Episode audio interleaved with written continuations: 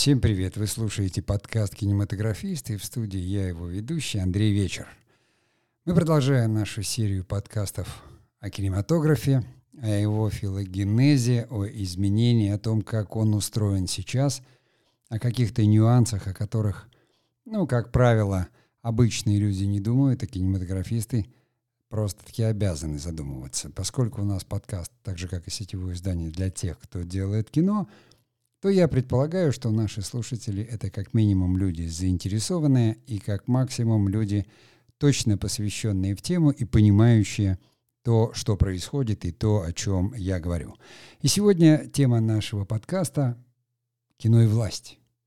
То есть вот э, такая непростая кино, кинематограф и власть. Наверное, все-таки кино, потому что власть больше интересует конечный продукт, а самим кинематографом они имеют очень определенные отношения, о которых мы сегодня и поговорим. Ну и традиционно после вот своего выступления и вводного слова я делаю сразу микропаузу и вхожу в основную тему.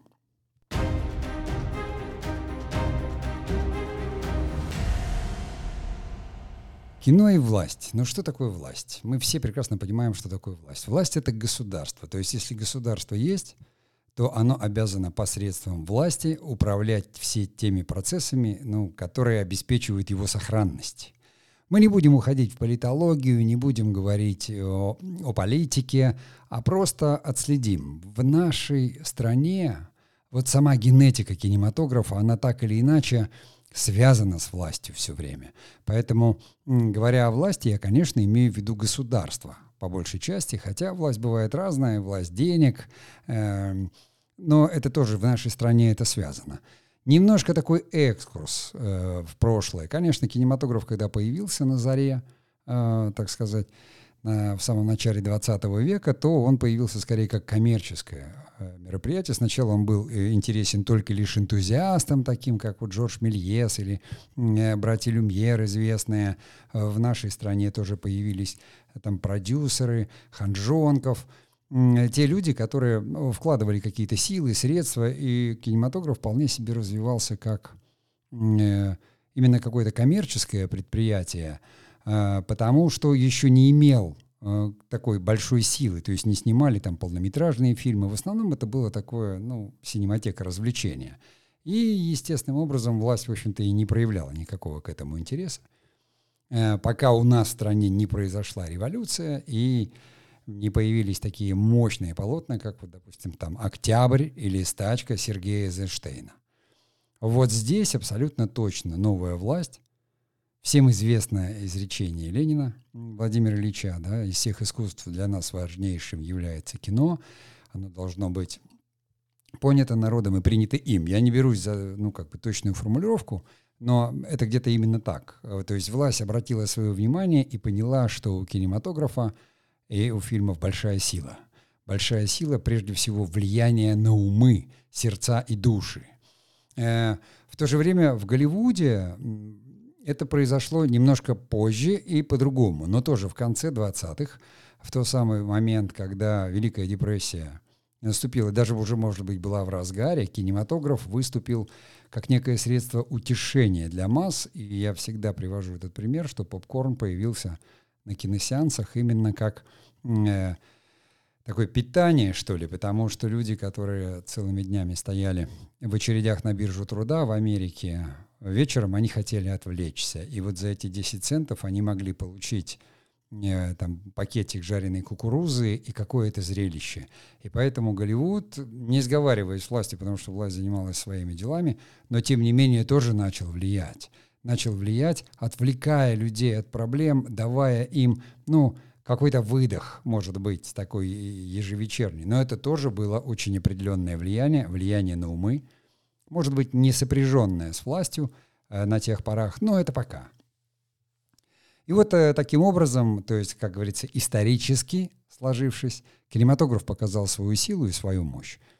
Понятно, что где-то уже в 30-х годах, в начале э, там, 20-го столетия, государство стало участвовать. Ну, во-первых, как построишь студию? Уже хорошую, большую киностудию. Нужны средства. Инвесторов, конечно, в СССР частных никаких не было. В отличие, допустим, от того же Голливуда, где частное предпринимательство и бизнес, э, потому что доходы от фильмов получало государство, у нас государство стало вкладываться. Я не, не хотел бы э, подкаст там посвящать истории российского кино и советского кино. Мощь советского кинематографа мы все знаем, э, его идеологическое влияние практически на весь мир знаем. Я хотел бы только вспомнить один небольшой аспект. Э, после войны э, было естественным образом взято там в трофей огромное количество фильмов, которые э, крутились э, по кинотеатрам э, СССР. Их так и называли трофейные фильмы. Там были не только там американские, но и немецкие фильмы переведенные. То есть кинематограф в 20 веке был единственным средством развлечения, и хотя не единственным средством влияния, потому что, естественно, официальная пропаганда пользовалась радио, ну, в первой половине 20 века, во второй уже стало появляться телевидение, но кинематограф, он именно мог через образы влиять на сердца людей. Поэтому вот в довоенном периоде в СССР были, вот там производились вот такие там, всякие комедии, как «Кубанские казаки», где приукрашивалась жизнь. Я в других подкастах уже говорил о таком понятии, как социалистический реализм, но тем не менее как-то он был сильно приукрашен потому что людей должны были отвлечь от какой-то реальности. Но это вот такой экскурс, то есть так или иначе мы дошли туда, куда дошли, Советский Союз прекратил свое существование. Правильно или неправильно, это тоже не территория нашего подкаста. Вот, э, потом мы прошли какие-то вот такие очень необустроенные 90-е годы, в которых э, кино, кинематографа почти не было, и все наши экраны, которые были через ВХС, заполнил как э, голливудский такой второсортный кинематограф. А потом, уже в новом столетии, кинематограф у нас стал возрождаться. Были большие споры, э, но, тем не менее, государство снова уже выступило в определенном качестве, о котором я скажу чуть позже, и так или иначе вступило э, с кинематографом и с кино э, в какие-то отношения. Но давайте-ка все-таки подумаем, через какие рычаги и как государство – Речь, конечно, в большей части в этом подкасте идет о нашем государстве, о России, Российской Федерации как наследнике Советского Союза. В общем-то, потому что как там государство участвует в Америке, я знаю только очень опосредованно. Наверное, везде, во, во всех странах, где так или иначе, вот государство очень сильно участвует во Франции. А, допустим, в кинематографе это часть прям государственной культурной программы, там кинематограф преподают просто в школах, и как бы французы считают, они очень гордятся своим кинематографом, очень хорошо разбираются в нем, его любят. И у них это такая часть огромной государственной культуры. То есть существует по Европе масса всяких программ, и государство всегда участвует в кинематографе. Например, там тот же самый э, Венецианский фестиваль до войны. Это было прямо-таки, скажем, его и создали, это, в общем-то, люди, которые тогда достаточно в авторитарной э, Италии потому что она была фашистской, муссолиниевской, да, руководила. И то есть это тоже было сделано, хотя частным бизнесом, но не без участия государства. Плюсом э, в, в, в автократических государствах, таких как там был Третий Рейх, тоже мы говорили и уже упоминали, Елене Рифеншталь. То есть тоталитарные государства, конечно, всегда кинематограф сразу брали под свое крыло, потому что мощь пропаганды в 20 веке, но она, как говорится, непередаваема была. Все эти передвижки. Мы будем говорить о сегодня. О сегодня, то есть как государство влияет сейчас и какие инструменты влияния есть. И еще раз говорю, мы будем в основном говорить о Российской Федерации. Итак, какими же инструментами государство осуществляет контроль э, над кинематографом, наверное, или участвует в нем, или помогает ему. Я делаю небольшую паузу, и мы э, продолжим.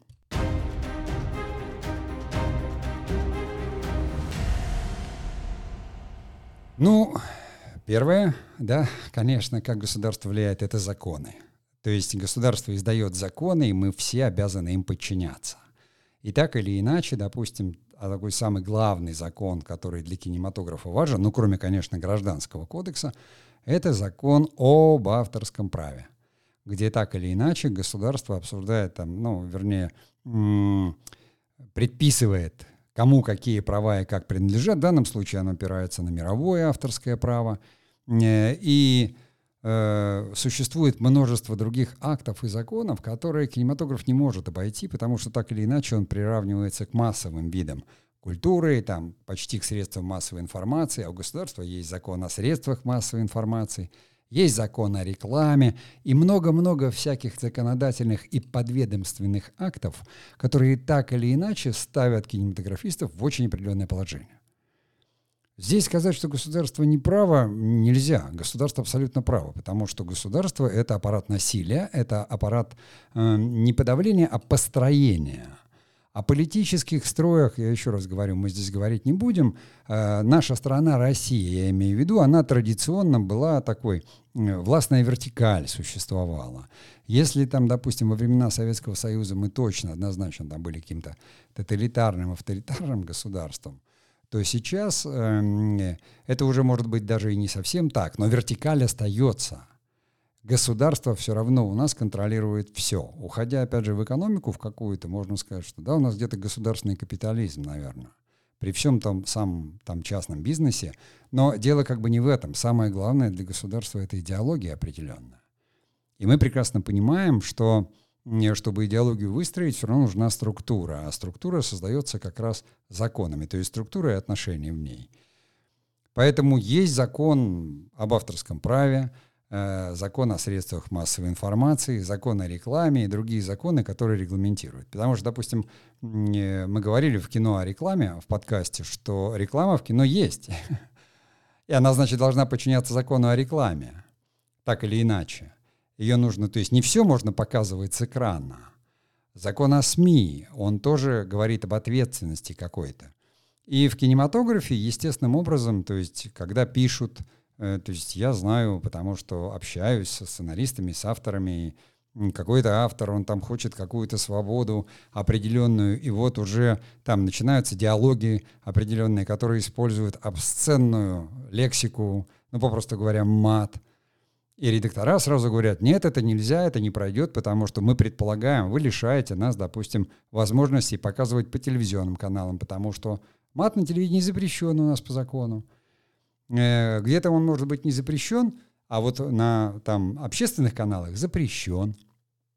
То есть законодательно, я не буду перечислять все законы, ну, как бы в мою задачу это даже здесь и не входит, но нужно точно понимать, если вы входите на территорию государства – а все, что у нас происходит, вся экономика, это и есть государство, а кинематограф — это киноиндустрия, это экономика, в первую очередь, это отрасль, да, кинопромышленность, то она регламентируется. Я даже не буду говорить о том, что регламентируются финансы, как они регламентируются, трудовые отношения, как регламентируются. То есть э, ни один там режиссер или сценарист не приступит к работе, не заключив трудовое соглашение – или там какой-то контракт, если он ИП. Это все регулируется государством. То же самое переключитесь на Соединенные Штаты, там, на Голливуд. Но там же все это регламентировано. А кто при, принимает законы? То есть там юристы сопровождают кинематограф от и до. Тоже так же, чтобы отследить вот эти не только авторские права, чьи-то прибыли, доли государств. Понимаете? То есть кинематограф абсолютно точно работает в законодательной сфере. Значит, здесь отношение у него такое же, как у любого субъекта, э, экономического субъекта страны.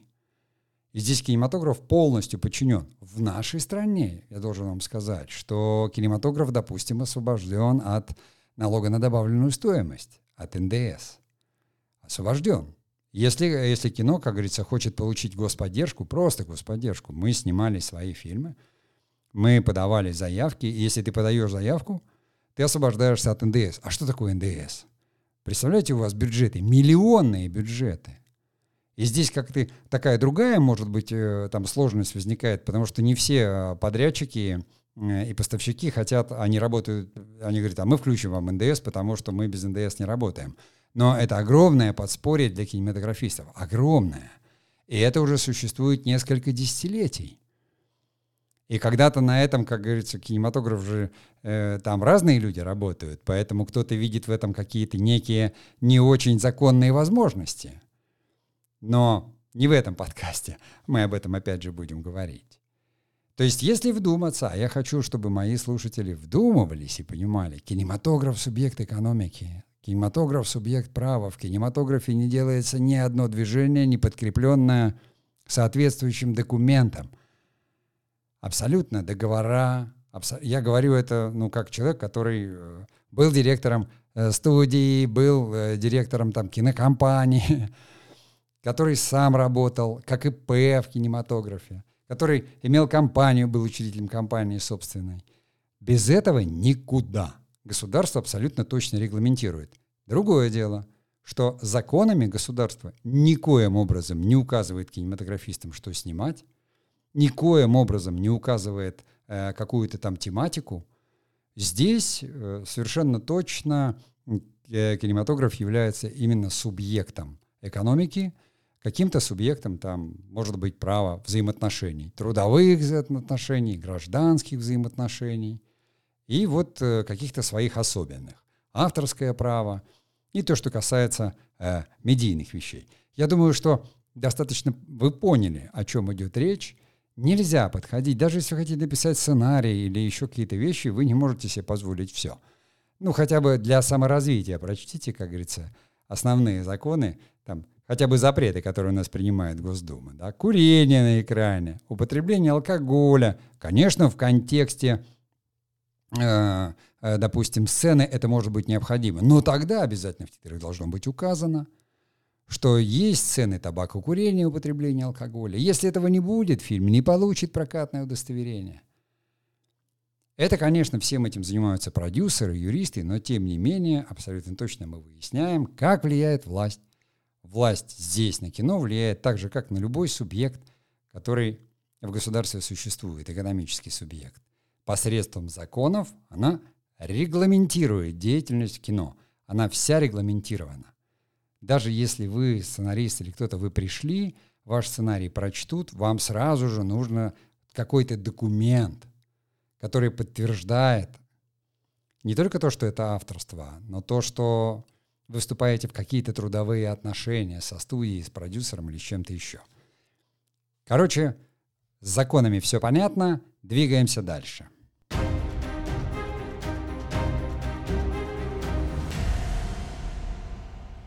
Следующий инструмент, и один из самых главных инструментов, он тоже имеет отношение к экономическому инструменту, он все-таки инструмент. Это как государство влияет на кинематограф? Деньги. Деньги, вот она, кровь экономики, двигатель торговли. Государство выделяет в нашей стране, если в СССР просто государство финансировало, и оно определяло, оно было продюсером самым главным, то сейчас у нас есть государственная поддержка кинематографа, которая видоизменялась. Вот ее не было где-то в 90-х, и кинематографа не было. Там давали какие-то льготы, какие-то были ведомственные подакты, а потом много раз менялась структура. Я даже сейчас поминать не буду, потому что э, там этот комитет по кинематографии сменился еще там чем-то. Было то-то, то-то, то-то. То есть все время, когда шла э, всякая перетрубация в органах власти и в Минкульте, то отделялось, то выделялось, потому что достаточно большие деньги. И сейчас, там, ну, скажем, там, последние десятилетия так вот устаканившись, государство уже определило и сказало, да, мы помогаем на это, на это, на это. Но перед этим была целая история. Вот когда я учился, допустим, еще в киношколе, государство выделяло деньги, но оно выделяло его таким образом непрозрачным и странным, что вокруг этого тоже было очень много всяких спекуляций и очень там манипуляций. Деньги хотели получить все. Но получали, как обычно это в России водится, да не только в России, в основном там свои да наши, с той или иной целью. То есть государство являлось некой дойной коровой хотело навести в этом порядок. За это бились продюсеры, очень сильно бились, организовывали гильдии, ходили, это обсуждалось невероятно. Кто-то говорил – не надо государственных денег. Я, например, вообще считаю, что, ну, если вам дают деньги, вы должны их отрабатывать. Если вы хотите быть свободны, не берите деньги. Ни в банке кредиты не берите, ни у соседей не занимайте, ни у родителей не берите. Зарабатывайте свои, делайте с ними что хотите. Это очень сложно, но есть люди, которым это удается. А есть люди, которым хочется взять. И государство давало. И, как правило, перестала получать что-то назад, потому что всегда найдется тысяча причин, чтобы деньги не вернуть и кино не снять. Опять же, люди нечистые на руку. Я не собираюсь никого тут разоблачать, называть фамилии. Я работал в то время в киноиндустрии продюсером и руководителем, и прекрасно, и те, кто работали, все это прекрасно понимают и знают. Это все, как говорится, в прошлом, это все ушло, потому что это была общая болезнь. Это общая болезнь была экономики и того, что происходило у нас в экономике. Она преодолевалась государством, но именно государством с трудом. Оно наводило порядок. Иногда э, более там жестко, иногда менее. Но в итоге государство определилось. Я сейчас говорю государство, чтобы не называть фамилии там отдельных чиновников или кого-то еще. Вот создали структуру, похожую на сейчас. То есть одна структура, она занимается поддержкой как бы э, кинематографа, скажем, кинобизнеса. То есть государство определилось, сказало, мы выберем 8 компаний, менеджеров так называемых, и по их кассовым успехам, успехам их фильмов будем помогать им деньгами. И вот я помню, что там в какой-то год, там 15 может, год 2015, там что-то 4,5 миллиарда, но сумма где-то все время такая, которую государство выделяет. Все это, конечно, видоизменялось. То есть с какого-то момента сказали, нет, мы не будем давать там все деньги, а только часть. Да, кинематографисты должны уже иметь там сценарий, пакет. Мы все это будем слушать, и дадим денег только половинку. Мы будем поддерживать кино там в прокате, если люди сняли себя сами. Так или сяк. То есть существует множество всяких способов.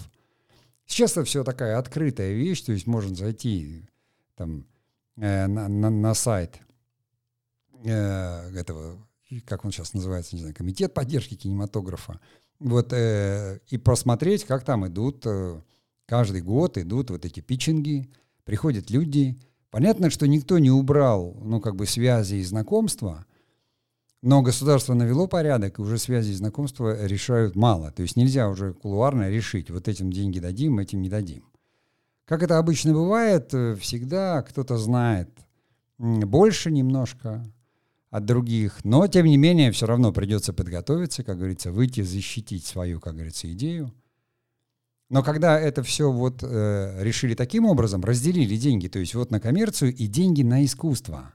Этим уже занимается Минкульт, другая как бы структура тоже. Она чисто дает деньги на э, дебюты и там какие-то отдельные проекты, значимые, как говорится, да, национально значимые проекты.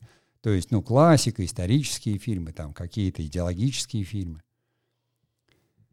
То есть деньги.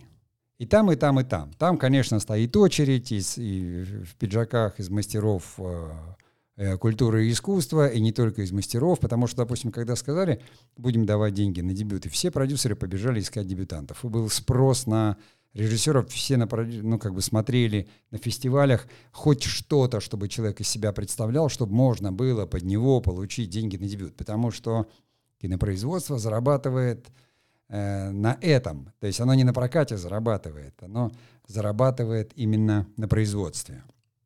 Как бы это странно ни звучало. И люди, которые зарабатывают на кинопроизводстве, им нужны деньги. Вот и все скажут, ну давайте запустим дебютантов. Запустим дебютантов. Если на них деньги дают, все, будем снимать дебюты, потом отправлять их в белые столбы, потому что прокат нас уже не волнует.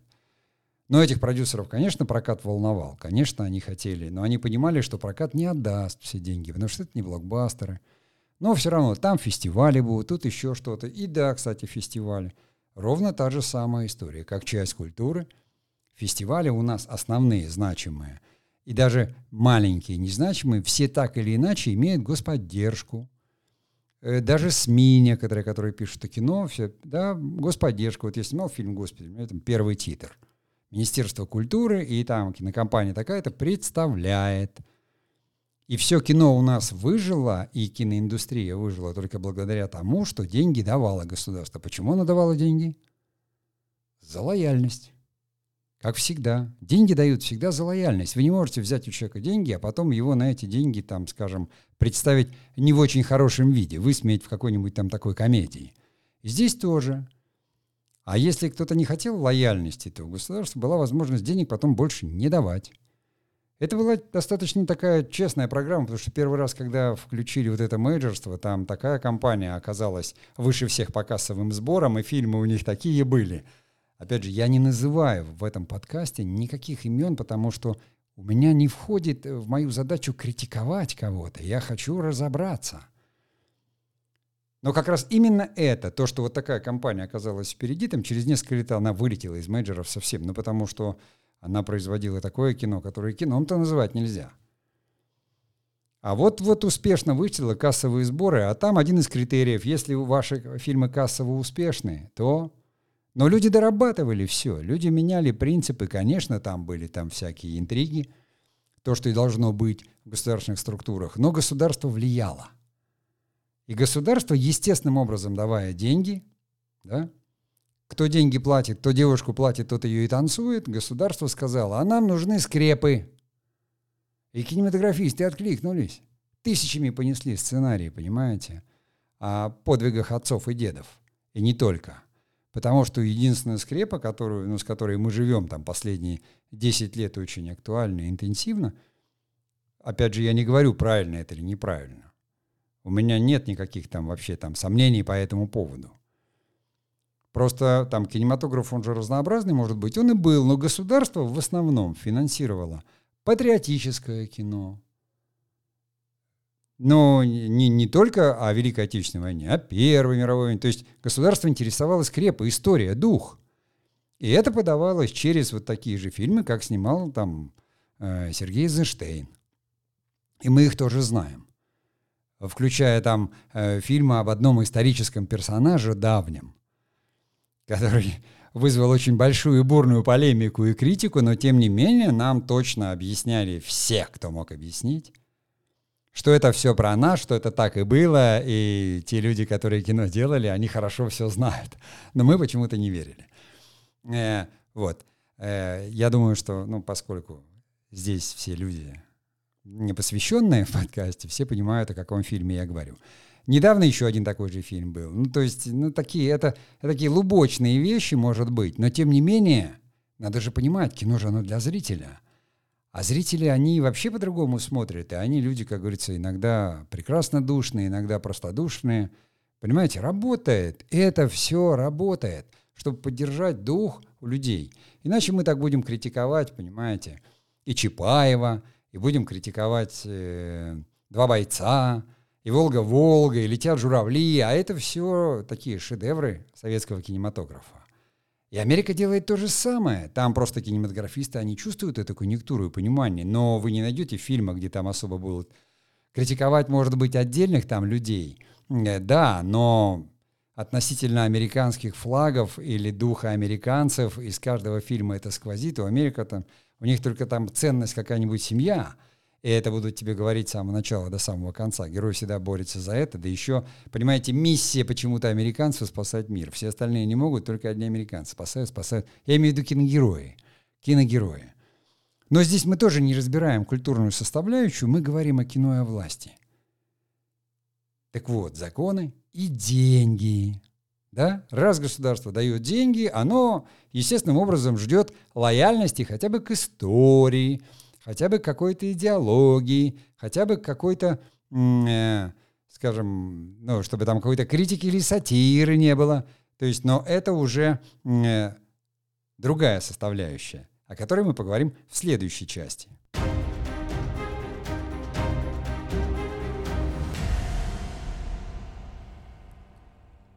Третий инструмент, которым государство осуществляет свой контроль. Цензура. Официально цензуры у нас нет. Она запрещена. Ее нет ни в СМИ, нет нигде. И это так. Законодательно цензуры нет. Она была, допустим, в Советском Союзе были отделы цензуры, а у нас их нет. Но что такое цензура? Но это же люди. Люди на местах. Какие-то люди пишут законы, какие-то люди выделяют деньги. Все равно люди и люди.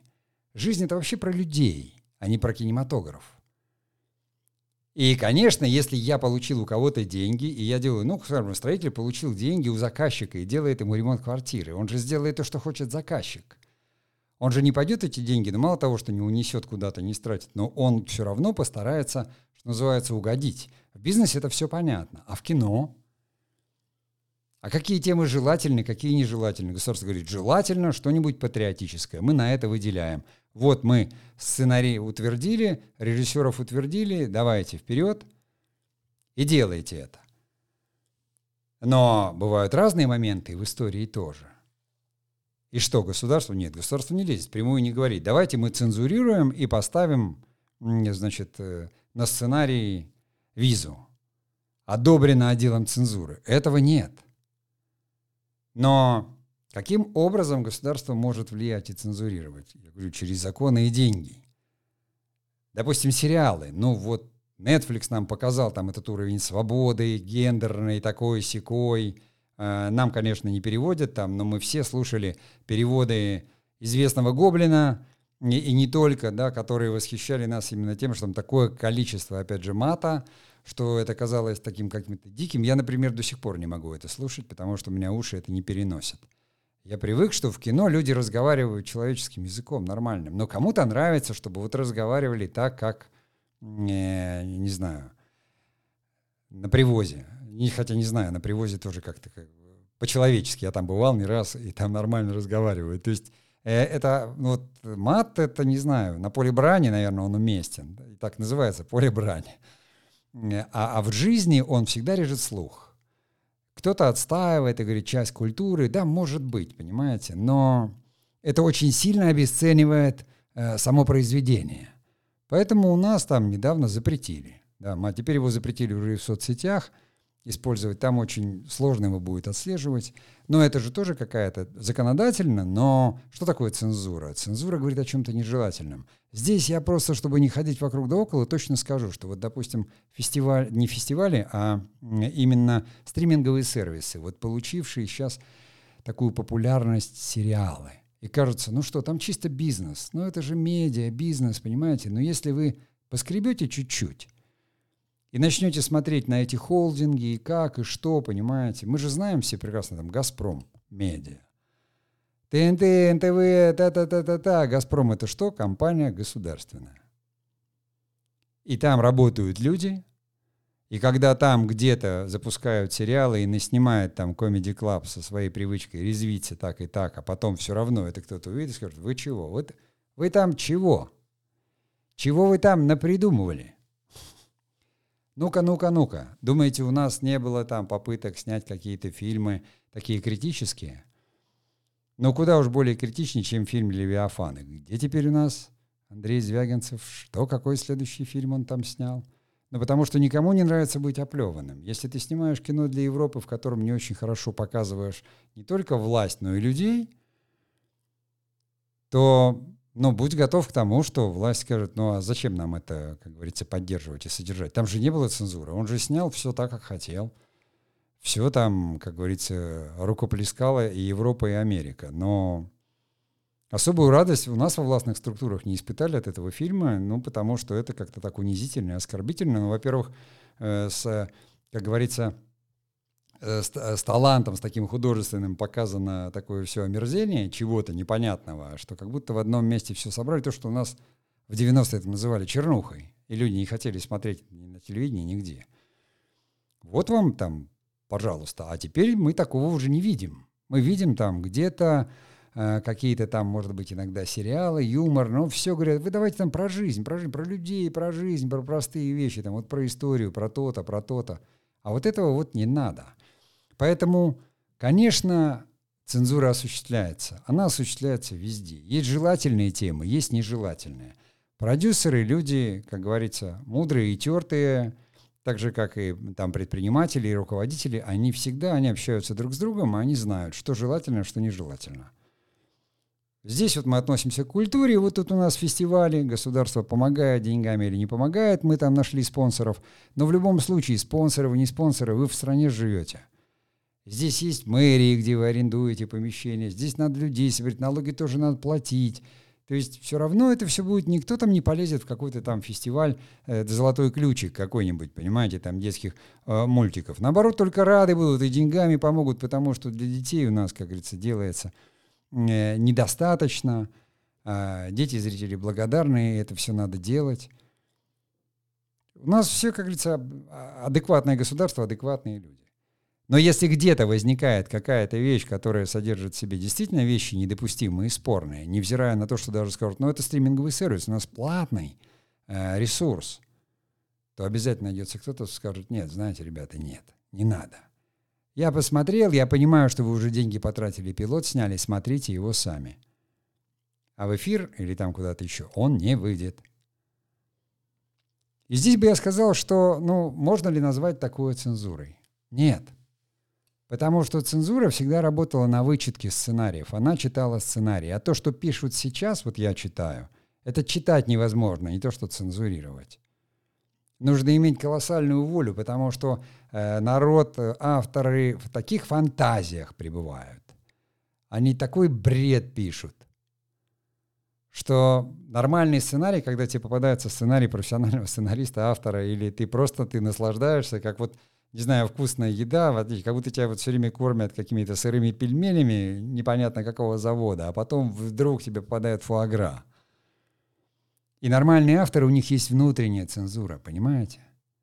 У каждого художника должна быть внутренняя цензура. Тогда государственная цензура не будет нужна. У нас нет цензуры в государстве. У нас никто не вычитывает сценарии, кроме тех, кто их запускает. Везде есть отделы девелопмента. Чем они занимаются? Они смотрят, что смотрят люди, что сейчас заходит, что зайдет завтра, что делают. Они ищут, ну и пытаются, конечно, добавить там перчика или соли, остроты, так сказать. В виде там матерка, тут секса, тут чего-то. Никто это, это вообще никто не цензурирует, никому не интересно.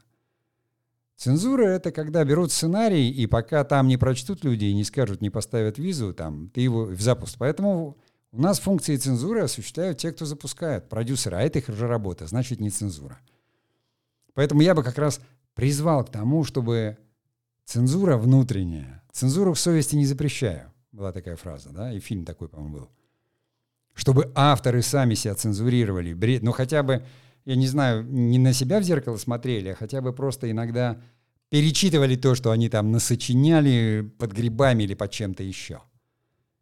Я тут недавно просто вот имел счастье отчитать там несколько 12-серийных опусов. И я, я, даже, я даже не знал, что сказать. И вообще, я говорил, ну, и жалко, конечно, что люди не слушают мои лекции, но кроме моих там еще миллионы лекций, в них все рассказано правильно. Думаешь, нет, люди, наверное, специально не слушают, не учатся, а вот пытаются выдумать что-нибудь этакое. Ребята, кинематограф относится все равно к сфере культуры, как бы там ни было. А культура — это то, что останется потом, да? Я уже не говорю об искусстве — мы, творцы, или там создатели вот таких вот ну, художественных произведений, или не художественных, мы все должны быть с самоцензурой. Мы все должны понимать, не теряя, как говорится, авторской смелости какой-то, мы должны понимать, кино же мы не для того, чтобы самовыразиться снимаем, для зрителей, чтобы они посмотрели. Поэтому мы должны мыслить теми категориями, которыми мыслят они, понимают они. Если вы хотите рассказать что-то смелое, понимаете, не надо пугать там каким-то Камасутрой, понимаете, бабушек, сидящих там на канале домашний. Никто это не допустит там. Скажут, вы что тут, с ума сошли? Сейчас же везде маркетинг. Поэтому, да, государство может осуществлять за счет цензуры, но эти функции не цензурные скорее, а такие немножко э, редакторские – выполняют те люди, которые находятся в цепочке, продюсеры, креативные продюсеры, редактора, то есть те, кто хоть каким-то образом пытается привести к нормальному знаменателю неуемную фантазию вот таких новых авторов. Потому что старые авторы все были люди, как говорится, обученные, грамотные, культурные. А сейчас той самой внутренней культуры очень не хватает. То есть очень не хватает, и это прям видно, что люди пишут, у них кругозор прямо такие, они все подчеркнули в социальных сетях и в WhatsApp. И такое кино получается. Такое кино. Ну ладно, мы поедем дальше. А, я уже почти к 40 минутам подошел. Ну, еще об одной вещи я хочу сказать, которая тоже, наверное, э, такие не государством осуществляется впрямую, но, тем не менее, контролируется так или иначе в смежных отраслях.